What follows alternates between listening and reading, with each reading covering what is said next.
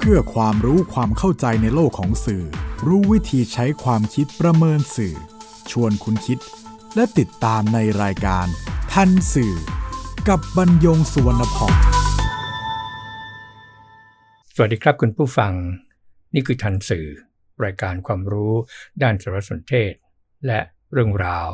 ที่เกิดขึ้นในโลกข่าวสาร ซึ่งส่งผลกระทบต่อบุคคลหรือสังคม อันเนื่องมาจาก เนื้อหาและสื่อ ออกอากาศทางไทย PBS Radio and Podcast บรรยงสวนพองดำเนินรายการ จิตกลิ่นเมฆเหลืองประสานงานทันสื่อวันนี้นำเรื่อง Fake News วัคซีนมาพูดคุยกับคุณผู้ฟัง ครับมีผู้จองวัคซีนรายหนึ่ง ซึ่งถูกยกเลิกการจองโมเดอร์นาก็ไปโพสต์บนเพจของ โรงพยาบาลแห่งหนึ่ง เมื่อ 23 กรกฎาคม 2564 ว่า เสียเงินจองไปแล้วจะถูกลอยแพโดนขโมยวัคซีน ถ้าไม่มีการวางแผนตกลงกันก่อน จะเปิดจองให้เสียเงินกันไปทำไม ผู้บริหารเพจของโรงพยาบาลตอบผู้จองตอนหนึ่งว่า สมาคมโรงพยาบาลเอกชน มียอดจอง 9 ล้าน2แสนโดส แต่องค์การเภสัชกรรมแจ้งว่า จะสามารถนำเข้าวัคซีนในเดือนตุลาคม 2564 ได้เพียง 4 ล้าน9แสนโดส ในจำนวนนี้ต้องแบ่งให้สภากาชาติไทย 1 ล้านโดส จึงเหลือเพียง 3 ล้าน9แสนโดส มาแบ่งกันในหมู่โรงพยาบาลเอกชน 277 แห่ง สมาคมโรงพยาบาลเอกชน จึงจำเป็นต้องตัดโคต้าของทุกโรงพยาบาลที่มียอดจองเกินหมื่นโดส ทางโรงพยาบาลพยายามคุยกับเครือโรงพยาบาล หมายถึงโรงพยาบาลที่เขามีสาขาหลายแห่งนี่นะครับ ที่ได้รับการจัดสรรจำนวนมาก เพื่อขอซื้อวัคซีนมาให้ในส่วนที่ถูกตัดไปแล้ว แต่ว่าก็ไม่สำเร็จ จึงต้องขอคืนเงิน ซึ่งไอ้เงื่อนไขนี้ก็ได้เขียนไว้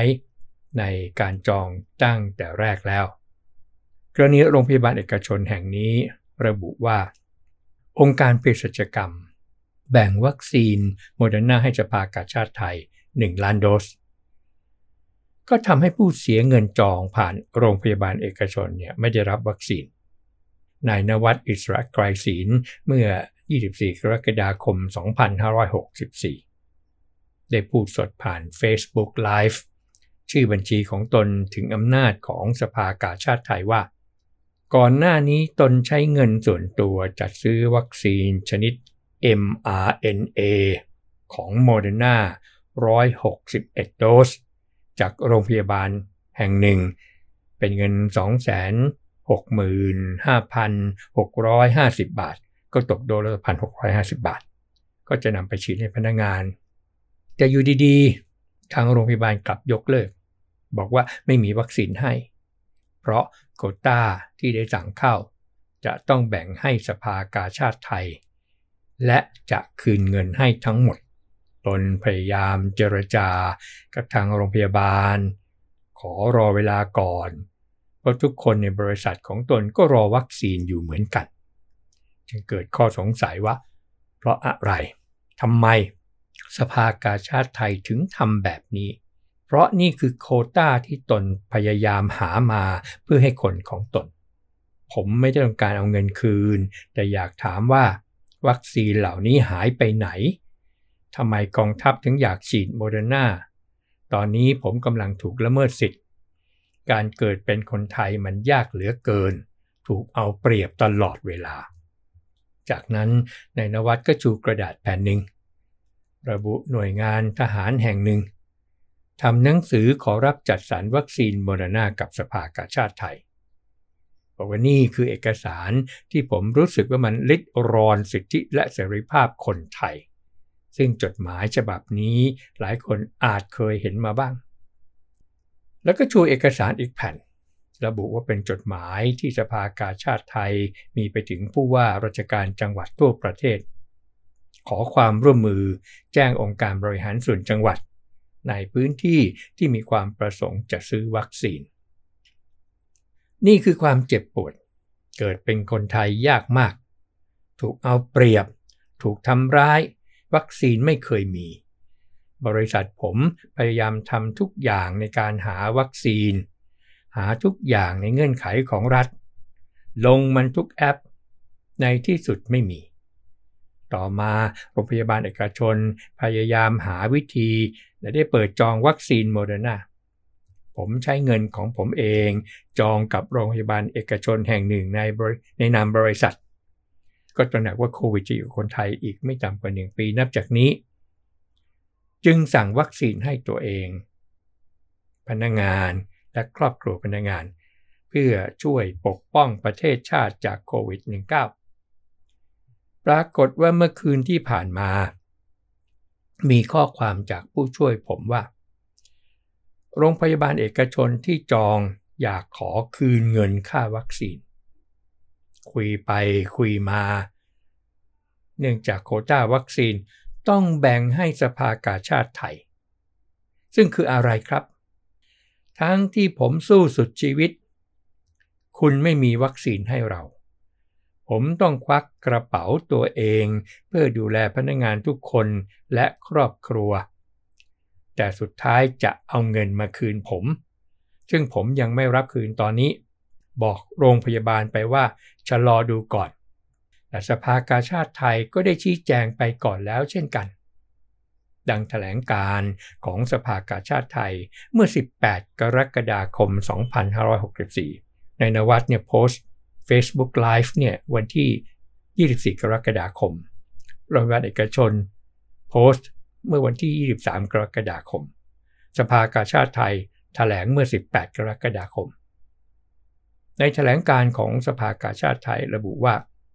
ตามที่มีกระแสข่าวเรื่องการจัดซื้อวัคซีนโควิด -19 โมเดอร์นาของสภากาชาติไทยจำนวน 1 ล้านโดสนั้น ขอเรียนว่า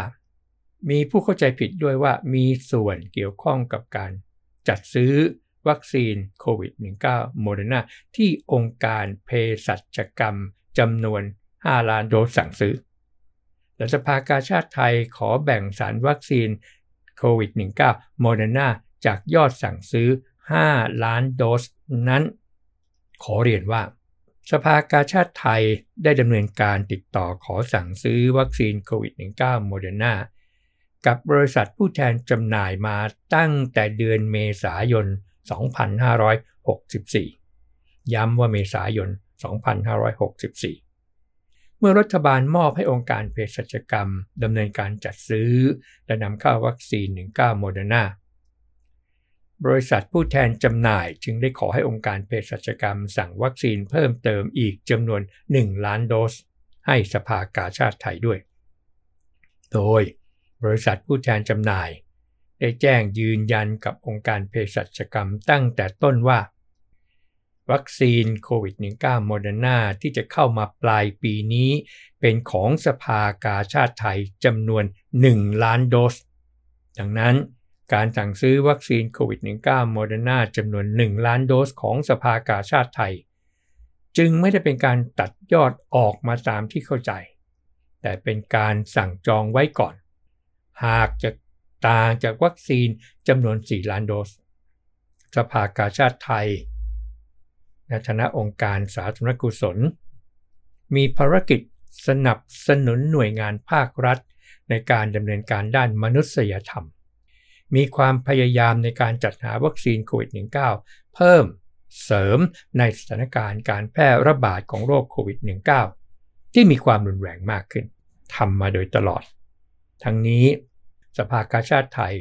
ได้พิจารณากลุ่มคนเป้าหมายที่มีความจำเป็นต้องได้รับการฉีดวัคซีนโควิด -19 ในระดับแรกที่แก่บุคลากรทางการแพทย์ ซึ่งต้องปฏิบัติงานในด่านหน้า และมีความเสี่ยง กลุ่มผู้ได้โอกาส ผู้สูงอายุ ผู้พิการ สตรีมีครรภ์ผู้ป่วยติดเตียง และผู้ที่ไม่สามารถเข้าถึงวัคซีนได้ โดยสภากาชาติไทย โรงพยาบาลภาครัฐ และองค์การบริหารส่วนจังหวัด จะดำเนินการฉีดวัคซีนแก่กลุ่มคนดังกล่าว ภายใต้เงื่อนไขว่า จะไม่คิดค่าใช้จ่าย และจะไม่นำวัคซีนไปจำหน่ายต่ออันหนึ่งงบประมาณดำเนินการดังกล่าว ส่วนหนึ่งมาจากเงินสะสม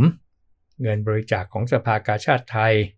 และเงินสนับสนุนจากโรงพยาบาลภาครัฐ และองค์การบริหารส่วนจังหวัด ที่จะรับการจัดสรรวัคซีนจากสภากาชาติไทย ในอัตราเดียวกัน กับที่สภากาชาติไทย ต้องชำระให้องค์การเภสัชกรรม ราคาเดียวกันไม่บวกกำไรสภากาชาติไทยเนี่ยก็จัดตั้งกองทุนสำหรับการจัดซื้อวัคซีนและยาโควิด -19 เพื่อประชาชนสำหรับการดำเนินการในเรื่องนี้ต่อไป แต่แถลงการของสภากาชาติไทยฉบับนี้กลับไม่ได้รับความสนใจจากโรงพยาบาลเอกชน และไปแจ้งประชาชนผู้จ่ายเงินล่วงหน้าสั่งจองวัคซีนถึงเหตุที่จะไม่ได้รับการฉีดวัคซีน เพราะองค์การเภสัชกรรมต้องแบ่งวัคซีนโมเดอร์นาให้สภากาชาดไทย 1 ล้านโดส เช่นเดียวกัน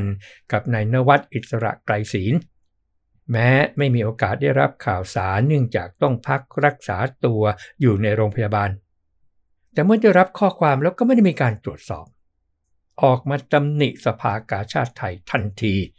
สภากาชาดไทยเป็นองค์กรสาธารณกุศล ไม่ได้ค้ากำไรเหมือนโรงพยาบาลเอกชนแต่ประการใด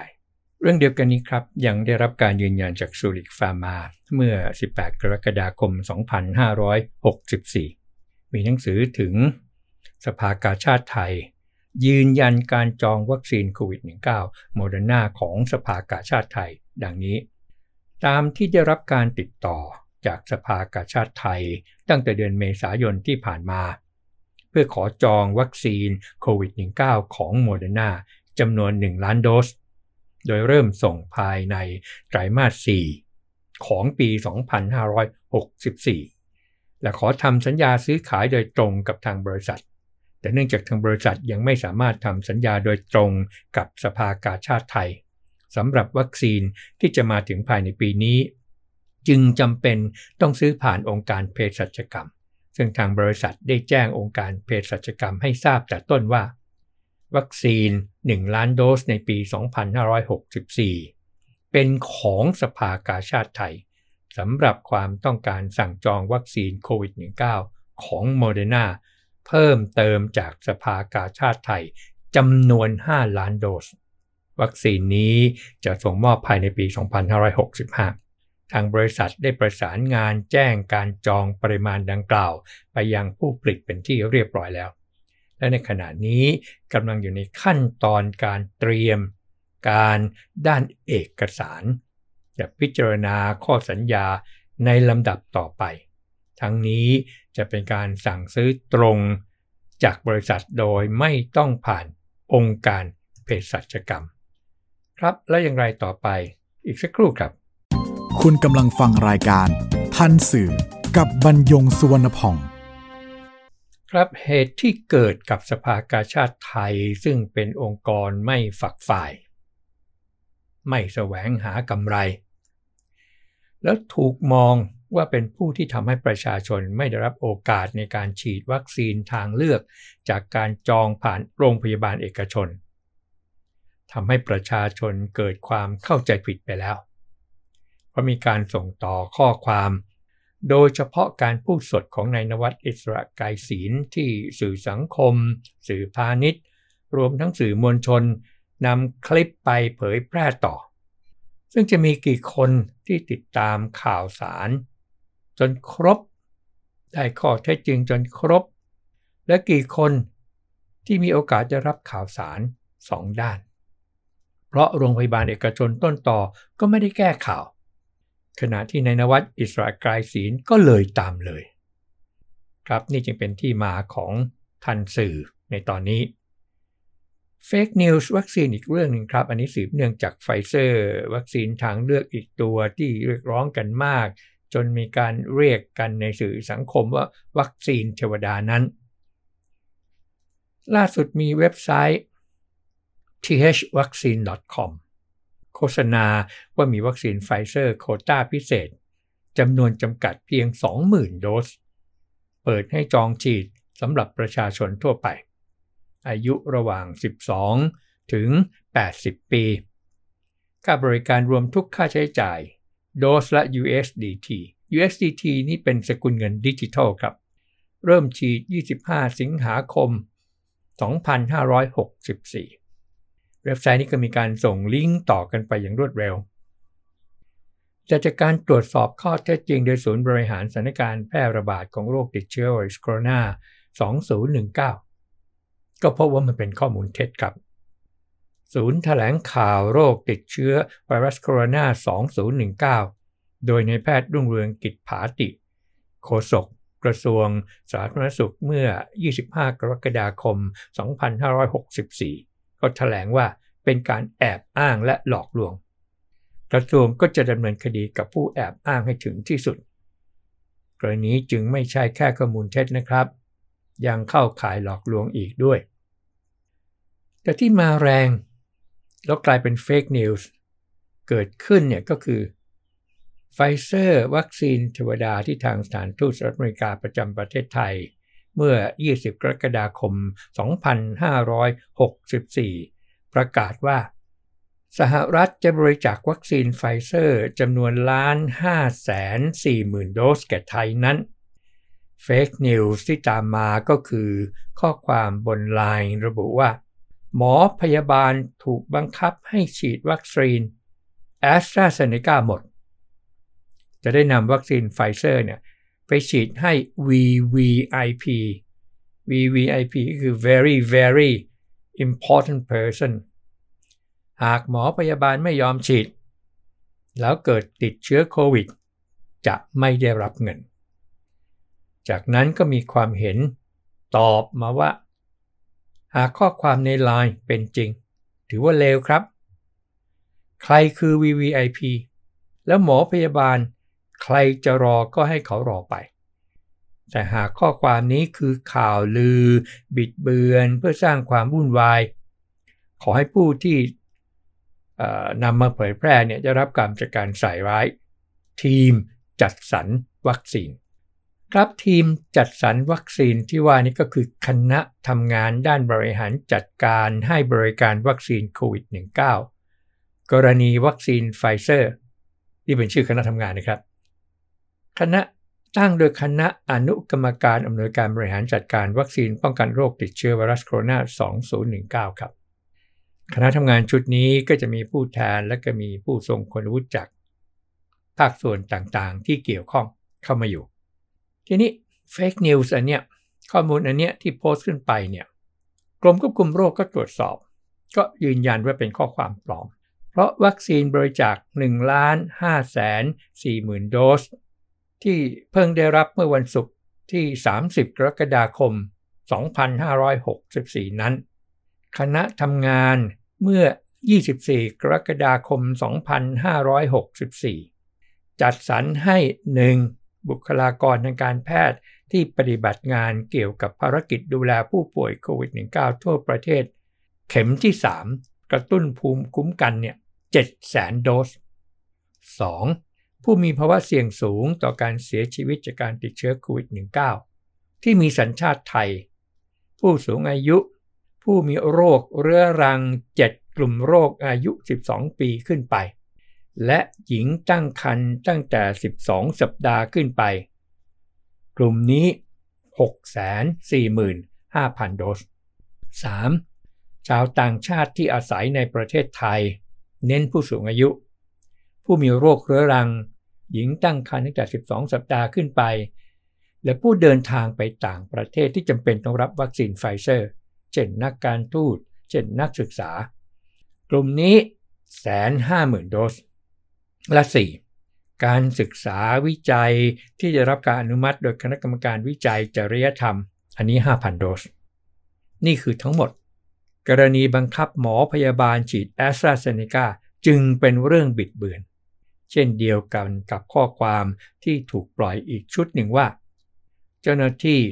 สาธารณสุขระดับหน้า จะได้รับวัคซีนไฟเซอร์เพียง 200,000โดสก็ไม่เป็นความจริงอีกเช่นกัน ถึงอย่างนั้นครับ ก็มีกลุ่มหมอไม่ทนและคณะเมื่อ 27 กรกฎาคม 2564 ไปรวมตัวกันหน้าสถานทูตสหรัฐอเมริกา ยื่นหนังสือขอให้ช่วยตรวจสอบ แล้วก็ระบุเงื่อนไข การจัดสรรวัคซีนไฟเซอร์ล้าน5 4 0 0 0 0 โดส แก่บุคลากร หน้าด่านและกลุ่มเสี่ยง เรียกร้องให้รัฐบาลเปิดเผยการจัดสรรวัคซีนอย่างโปร่งใส ไม่ปกปิดข้อมูล หรือจัดสรรวัคซีนไปให้หน่วยงานอื่นที่ไม่เกี่ยวข้องและกลุ่ม VIP ด้วย ล่าสุดครับแชมมี่ดักวอร์สวุฒิสมาชิกมริกันเชื้อชาติไทยเมื่อ 29 กรกฎาคม 2564 ก็ได้ให้สัมภาษณ์ว่า เป้าหมายในการสนับสนุนของสหรัฐนี่คือ 2 ล้าน5แสนโดส แต่ว่าการส่งมอบงวดแรกล้าน5แสน4หมื่นโดส วุฒิสมาชิกดักวอสไม่ได้พูดนะครับว่าที่เหลืออีกล้านโดสเนี่ยหรือเกือบล้านโดสเนี่ยจะส่งให้ไม่ได้ ครับก็ขอปิดท้ายด้วยข้อมูลเกี่ยวกับวัคซีน ที่สรุปจากที่ศาสตราจารย์ในแพทย์ยงผู้วรวันได้กล่าวไว้ในวาระต่างๆนะครับ อันนี้ก็เกี่ยวข้องกัน ก็ถือว่าเป็นการสรุปย้ำหนึ่งวัคซีนทุกตัวที่ใช้อยู่ และองค์การอนามัยโลกรับรอง สามารถลดความรุนแรงของโรคและการเสียชีวิตได้อย่างมีนัยยะสำคัญ 2. วัคซีนยังไม่สามารถป้องกันการติดเชื้อไวรัสได้อย่างสมบูรณ์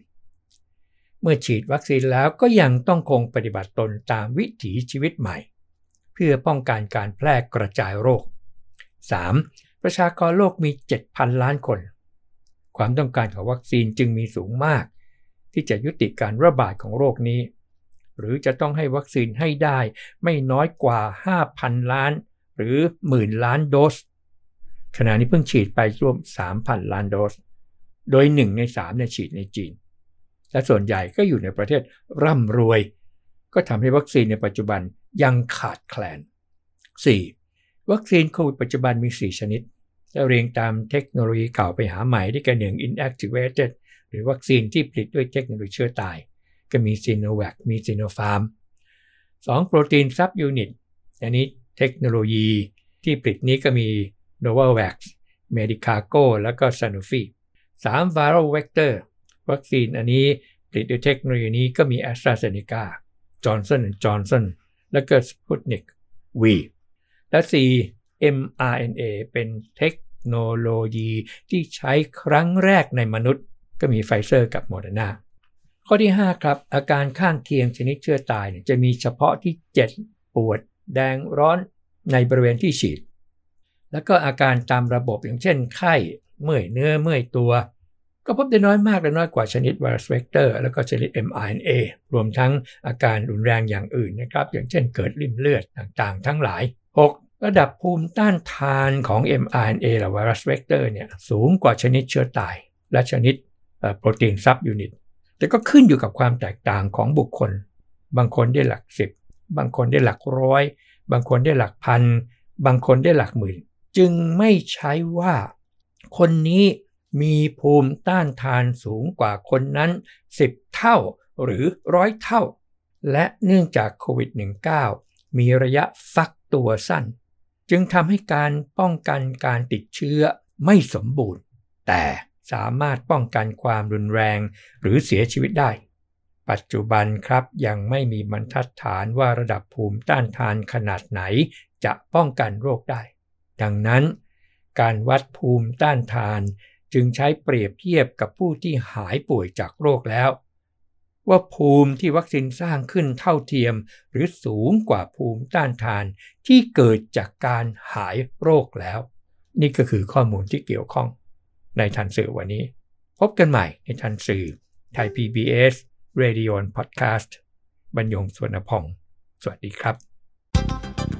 ติดตามรายการทันสื่อได้ทางไทย PBS Podcast เว็บไซต์ thaipbspodcast.com แอปพลิเคชัน Thai PBS Podcast และ YouTube Channel Thai PBS Podcast